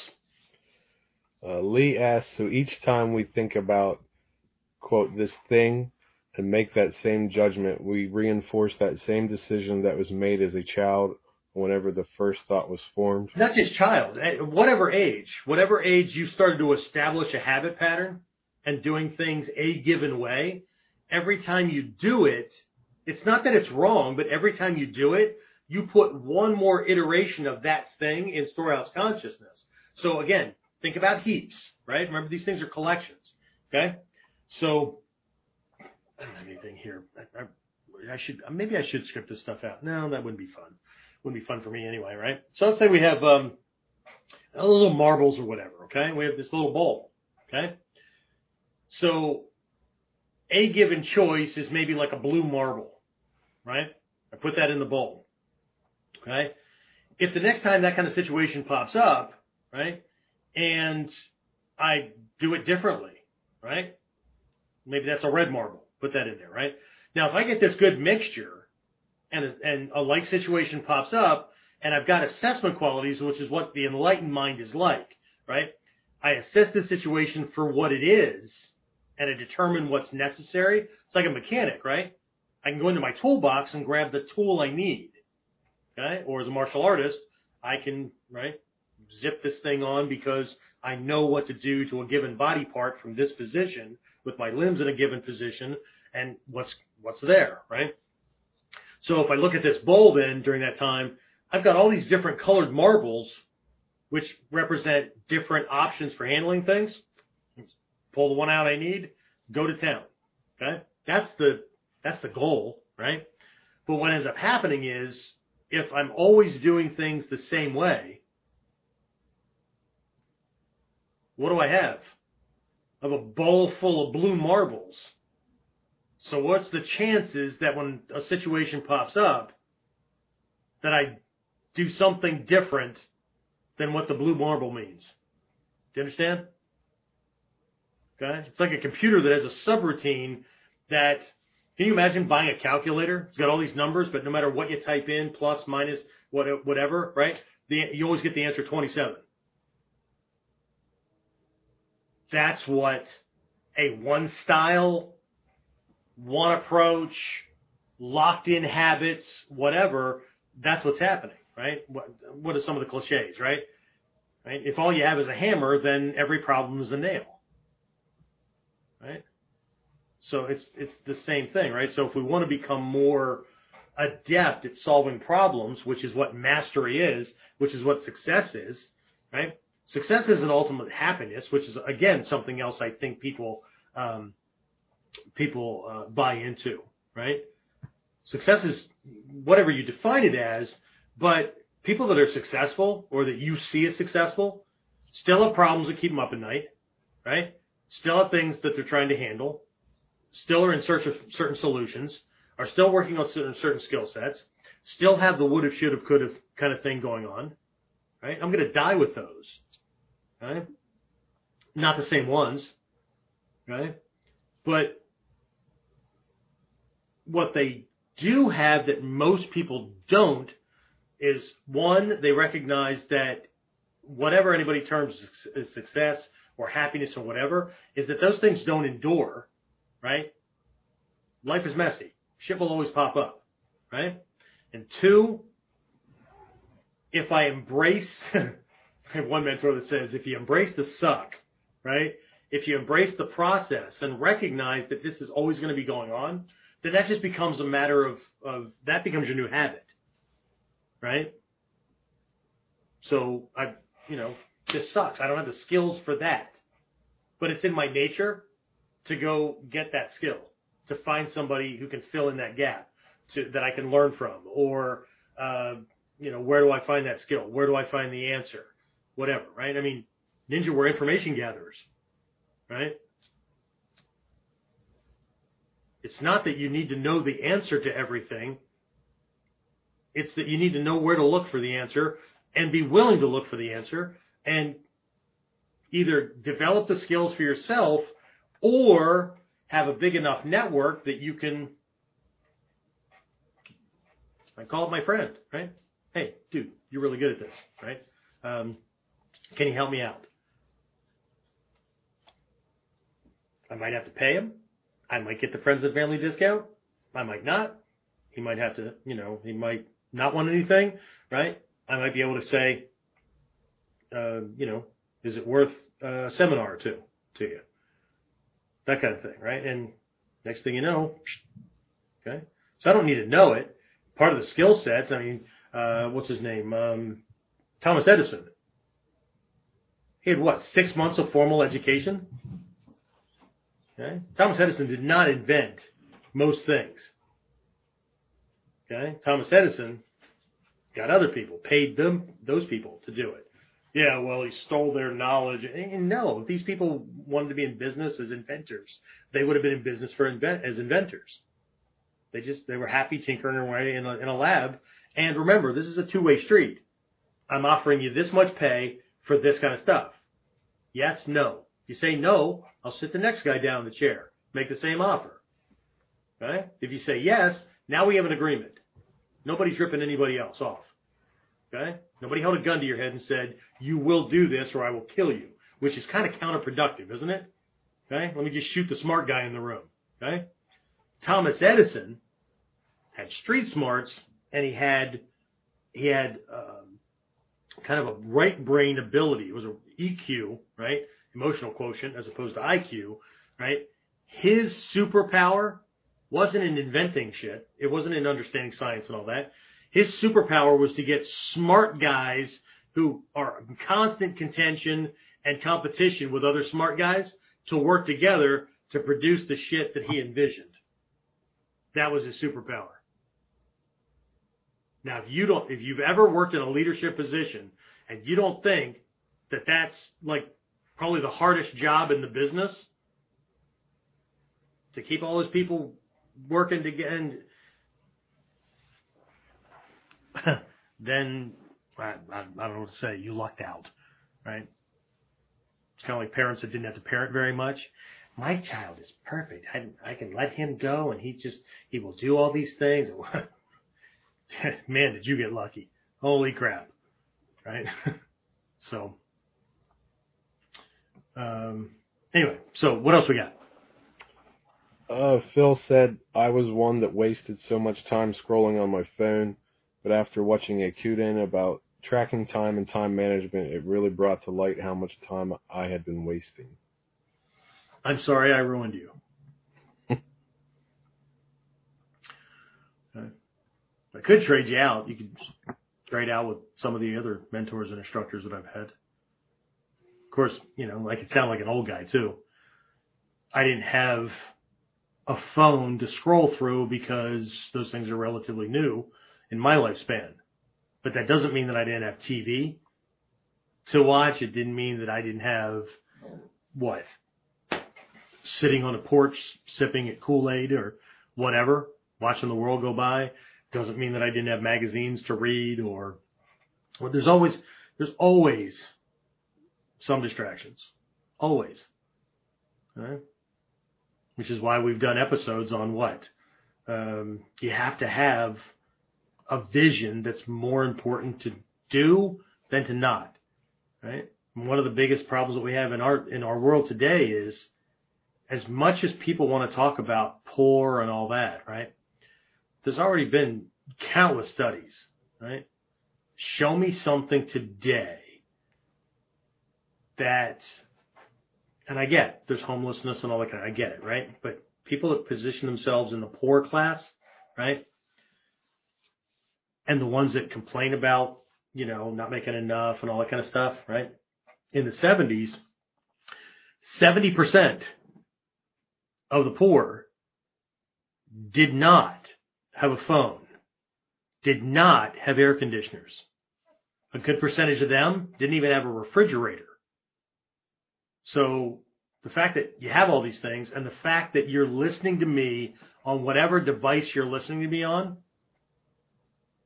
puts you in at the minimum top 10% of earners on the planet. Because there's lots of other countries that people would look at you and go, I don't know what you're talking about with this poor thing. I'll trade you. And yet, they stand a better chance of success than a lot of other people when they come here because all they see is opportunity. They're not focused on oppression. They're not focused on all these other things that comfort creates. Right? You have to really want the things that you want to get past. You know, that'd be really nice. But, you know, in all honesty, I'm, I'm really kind of comfortable. I don't really need it. It'd just be nice to have. Yeah? What if you needed it? What if you were Carl? Maybe not now, but a, you know, years ago, just like me, right? In in law enforcement or military, or you were trying to drag you and your family out of a shithole uh, area where it was great when you moved in and then crap encroached on it and now you got crime and all that kind of stuff, right? But you need to come up with money. You need to come up with means. You need to come up with a, right? What, what if you had that kind of drive? Now it's not a want. It's, I don't have a choice. But see, every day, I don't see that I have a choice. every day moving forward. And I even create some of these things for myself. Do you know how easy it would be for me? The early iteration, we talked about the earlier iteration of, um, of Kuden. Um, all that was pre-recorded. It wasn't live. It was easier, but it also was inconsistent. And what took me a year and a half to figure out wasn't really figuring it out was deciding whether I wanted to commit to an ongoing scheduled weekly thing. And as soon as I did that, now I have no choice.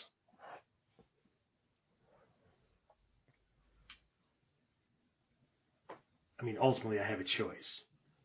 But if I don't stay consistent, everybody that's watching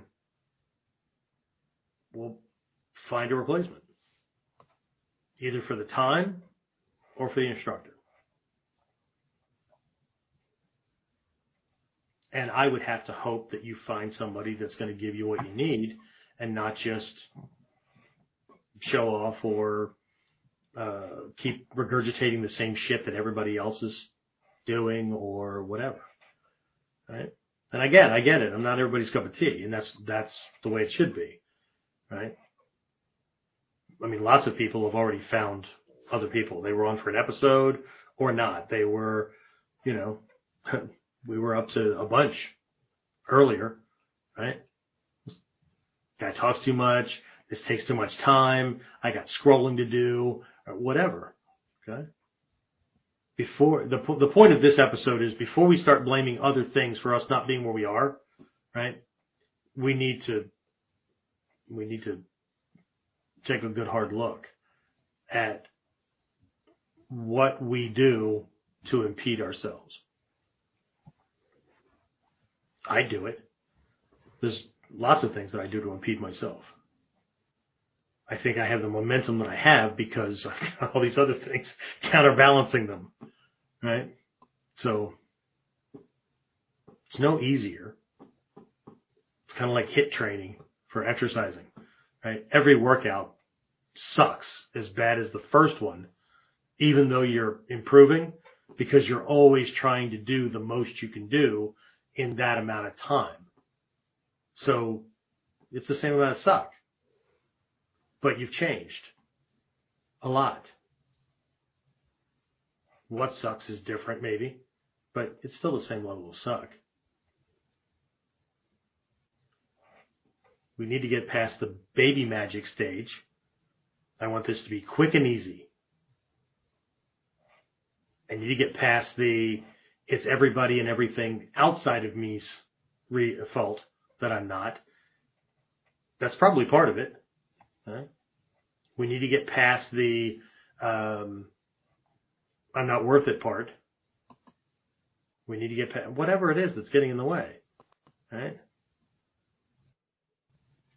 Embrace the suck. Right?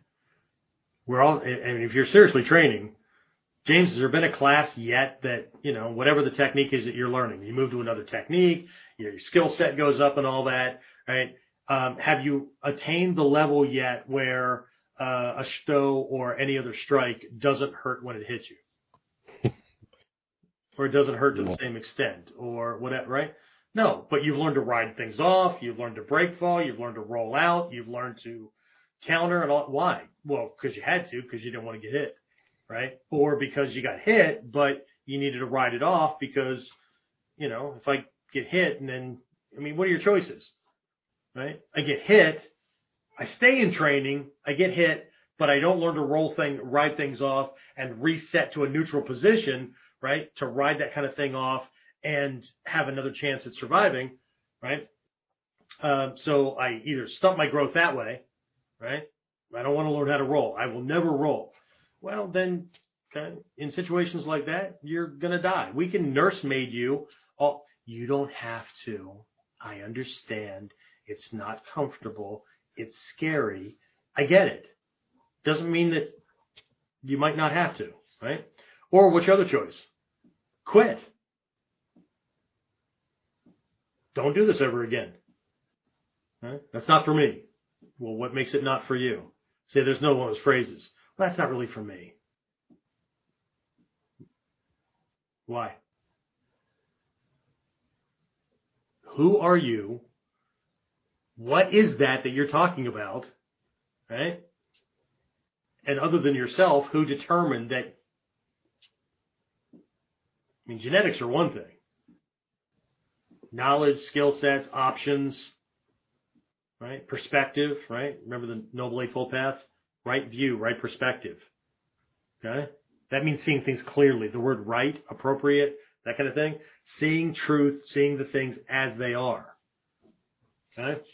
We all have views and perspective. What I'm talking about today is what's yours about you. Okay? Anyway, all right, what else do we have? Anything else? Uh, Lee asked if Phil remembers which Kuden episode that was. So you, Phil, if you're still listening, we, we, need to get a master list of email addresses so students can contact each other. All right. And where's that? Lee said, "I wonder who at the GOMA assigned each white bean an actual step in the process or one each for the other items as well. I didn't, but I saw the potential. Yeah, and it was again, it's symbolic, right? And the other thing too is that there's there's beans in there that you weren't going to have something for because we have to account for that which we don't know about now, but we will bump into. It's kind of like with my house fire, right? The adjuster came in and did this initial adjustment based on the fire, smoke, and water damage, but there's this open-ended line that recognizes that once the contractor gets in there and tears out the wall that needs to be redone, they may find something that couldn't be seen initially. This has to be a part of the success process as well. Right? But when these kind of things pop up, at least half the people fold. Well, that's not going to happen. I mean, shit, there's not one thing, it's another. Yeah, welcome to life. What are you going to do about it? Other than sit down on the curb and cry your freaking eyes out. Not you guys, because you're all enlightened. Right? Yes, we're warriors. Something always happens.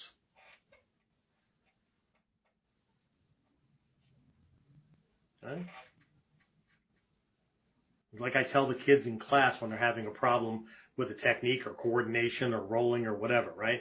I'll go, see, it's harder to do it yourself than it is to get that guy on the computer screen to do it, isn't it? And all the kids agree. Yep. Okay. It's easier to fantasize about it than to actually do it. But if it were easy, everybody'd be doing it. And we would be trying to do something else because it's in our nature to not be normal. Because normal sucks.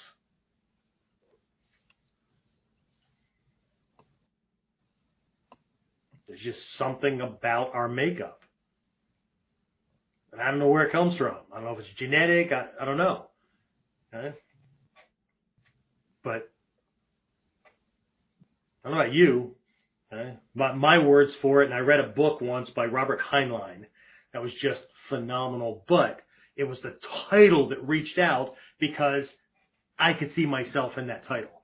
And it was called Stranger in a Strange Land. I always feel like a freaking stranger in a strange land.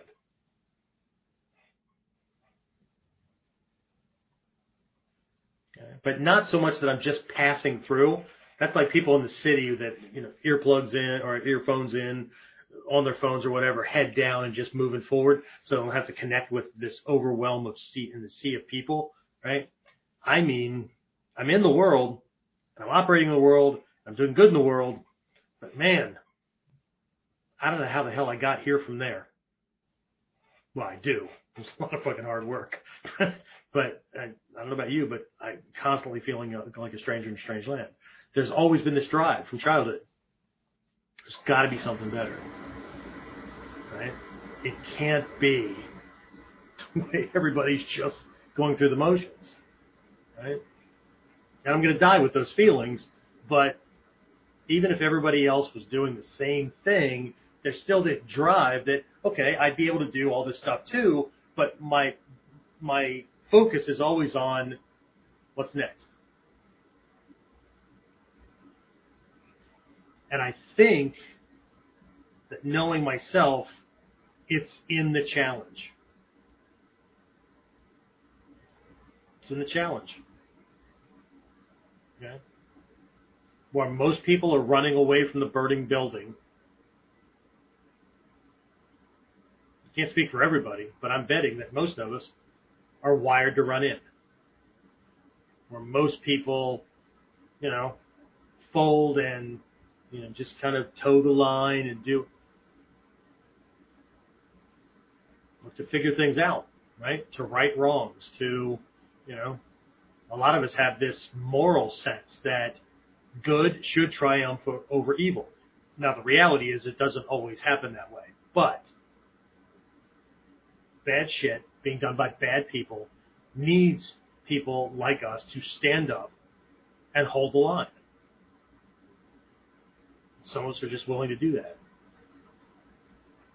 But that requires skills. It requires knowledge. It requires more than just a frickin' fantasy. Because that's not stopping shit. Anyway, last call. Questions, comments? Uh, Lee put, like building the ladder as we climb it, sometimes we have to add rungs while we climb along. Yeah. Moving along, you find out you, you, shit, I didn't know that I needed to know that. Right? Plug a rung in, okay, where do I get that knowledge? Who do I need to see? How long is that going to take? Whatever. Absolutely. Absolutely. Huh? What do you know? What do you know that you don't know? That's easy. That's plugging a rung in the ladder. What do you not, not know that you don't know? What don't you know that you don't know? I've done that in past episodes. Circle, pie piece, realm of the known, realm of the unknown. Mastery and success is in the realm of the unknown unknown. I never knew, I never dreamed in a million years that I would, not only would I learn all the skill sets that I've learned, both in the physical combat side of the art, but also like the other sides and all these things that I would have to learn to be a good instructor or to have a successful school or whatever. Never dreamed in a million years that all these things were there. But they got uncovered along the way. Okay? And it can be overwhelming unless we just get used to the idea that there's always going to be the next thing. Right? But becomes it becomes overwhelming when you think that there's a finite, there's a, there's a finish line, there's a place that I, I got it all handled. The irony is that you'll have it all handled, just starting with the, the amount of tools that you've accumulated and being willing to do whatever's necessary to get it handled. Whether you do it or you pass it off to somebody else. And I don't mean passing the buck. Anyway, let me, um, while we're wrap, uh, we got to wrap this thing up here because we're at the just about the two hour mark, and I, that's my my cutoff for things. Um, so, uh, three things we just went on the schedule today. Actually, there's a bunch of things. So if you're at the dojo, the 2023 calendar is up. So street close days, buddy days, all that kind of stuff is up. Um, summer camp for the kids, all that kind of stuff, right? So, uh, spring camp, I think I already mentioned this. Uh, that's already listed on the events page at onlineninjaacademy.com forward slash events. If you're looking for Ninja Mind, for Seven Steps or whatever, just go to onlineninjaacademy.com. All those things are listed on the main page or should be. Um, and then let's see, spring camp is May 5th, 6th, and 7th, obviously of 2023. And, uh, fall camp bring that up here. Sorry, uh, that's the end of September. I want to speak here. September 29th, 30th, and October 1st, the 2023, and our Japan trip is on the schedule. Okay, doing two weeks uh, in September. From the 4th, we depart on the 4th, we return on the 18th. Okay, so if you can't do uh, both weeks, then do one week. Okay. Um, but training with master teachers, and some of them, I, I, still see them in my head as master teachers, even though they're soke of these different lineages.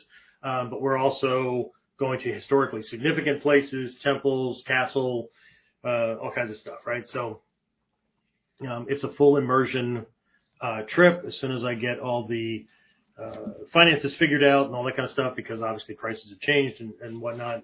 Got to do the, the yen exchange and, and those kind of things. Details will be trickled out. Those who sign up to go, um, we will be doing uh, in a couple of months beginning. We will do uh, prep classes where I will cover everything from some basic Japanese to uh, how the train system works, uh, all that kind of stuff right? So uh, we're going to be covering etiquette and those kind of things so that we don't come across as your typical uh, Western tourist, uh, whatever, right? So it'll be a cool thing, right? So people should have plenty of uh, plenty of heads up, right? And if nothing else, just do what I do. Right? That way, if you're wrong, I'm wrong too. But I'm not going to be wrong a lot because I'm I've been back and forth uh, a lot. Okay. Um, I think that's it. So we'll trickle out details uh, as I get all these things together. But see, I just created another situation where I have no choice. Okay. Because uh, once the ball gets rolling, then go to Japan. But the no choice is now for me because I set myself as a, up as a group leader. I've established dates and all that. So guess what? I have to come up with the money too. I have to make sure the time is free too.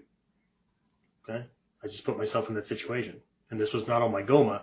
The GOMA stuff was all dojo related. So I got to make sure that stuff's handled so I can also go. Right. And the more people that sign up, I can't not go because they're counting on me to make the trip as easily, easy and smooth and seamless as possible. Because otherwise, culture shock can set in really quickly, like, oh, I don't know, getting off the damn plane at Narita Airport. Starting there.